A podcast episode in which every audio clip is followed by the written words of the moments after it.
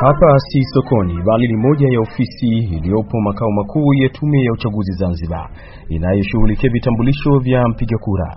Lakini sokomoko lote hili linasababishwa na nini? Jina langu wanaitwa wale Hamisi, natokea Fuoni.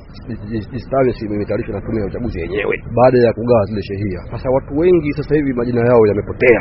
Unafahamu, katika hatua kwanza ya kuletwa majina, mimi jina langu nilikuta Kijitopele, leo nimekwenda Kitopele, jina langu halipo.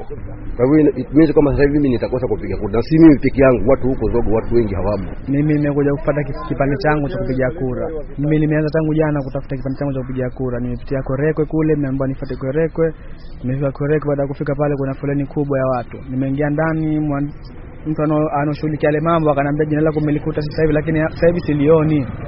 Kwa hivyo itabidi wache namba kwa simu, alafu then utarudia tena kwa Alhamis tutakupigia simu. Kama tutakupigia simu, itabidi uje tena itabidi mimi niondoke pale jana nifike hapa. Kufika hapa, yule bibi akanitolea ukali sana, bibi mmoja ambaye anashughulikia hapa, kaambia nyinyi hamstaki kuja hapa, nyinyi mtatakiwa mwende Kwerekwe.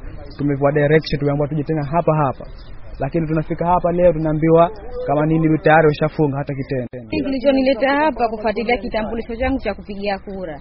Jana nimeenda Kwerekwe kanaambia wakaniambia nije hapa makao makuu, wanachotufahamisha wanatuambia tusubiri, lakini wengine wanasema hawatoi.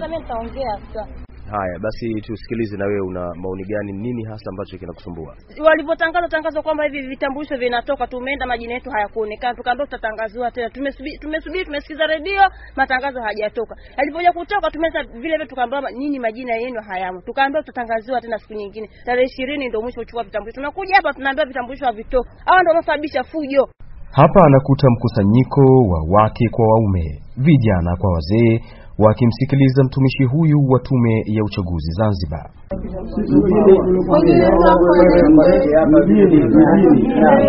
ambaye tunamshughulikia sisi wa mjini, alijaza fomu zamani, kitambulisho chake kimeganda, akaja hapa akajaza fomu na kwenye tuku akaandikwa, tunamshughulikia kwa sababu zake ndio itakuwa kifo. Ambaye alikuwa akapoteza hajaza fomu ambaye ndio akapoteza aenda kuleta ripoti hapa, huyo hatumshughulikii. Ambaye ndio kwa sababu ndio kitambulisho chake pia huyo kisasi hatumshughulikii. Lakini hakuna kinachoeleweka kwa Wazanzibari hawa wenye shauku kubwa ya kutumia haki yao kikatiba ya kupiga kura.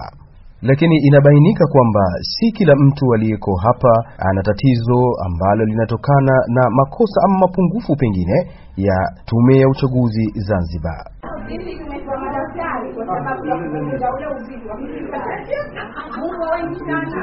Ya sasa watu wote ikiwa kila mmoja anakuja leo kuje kumwangalia anapiga kura wake, jamani, hebu tusaidie, itakuwaje?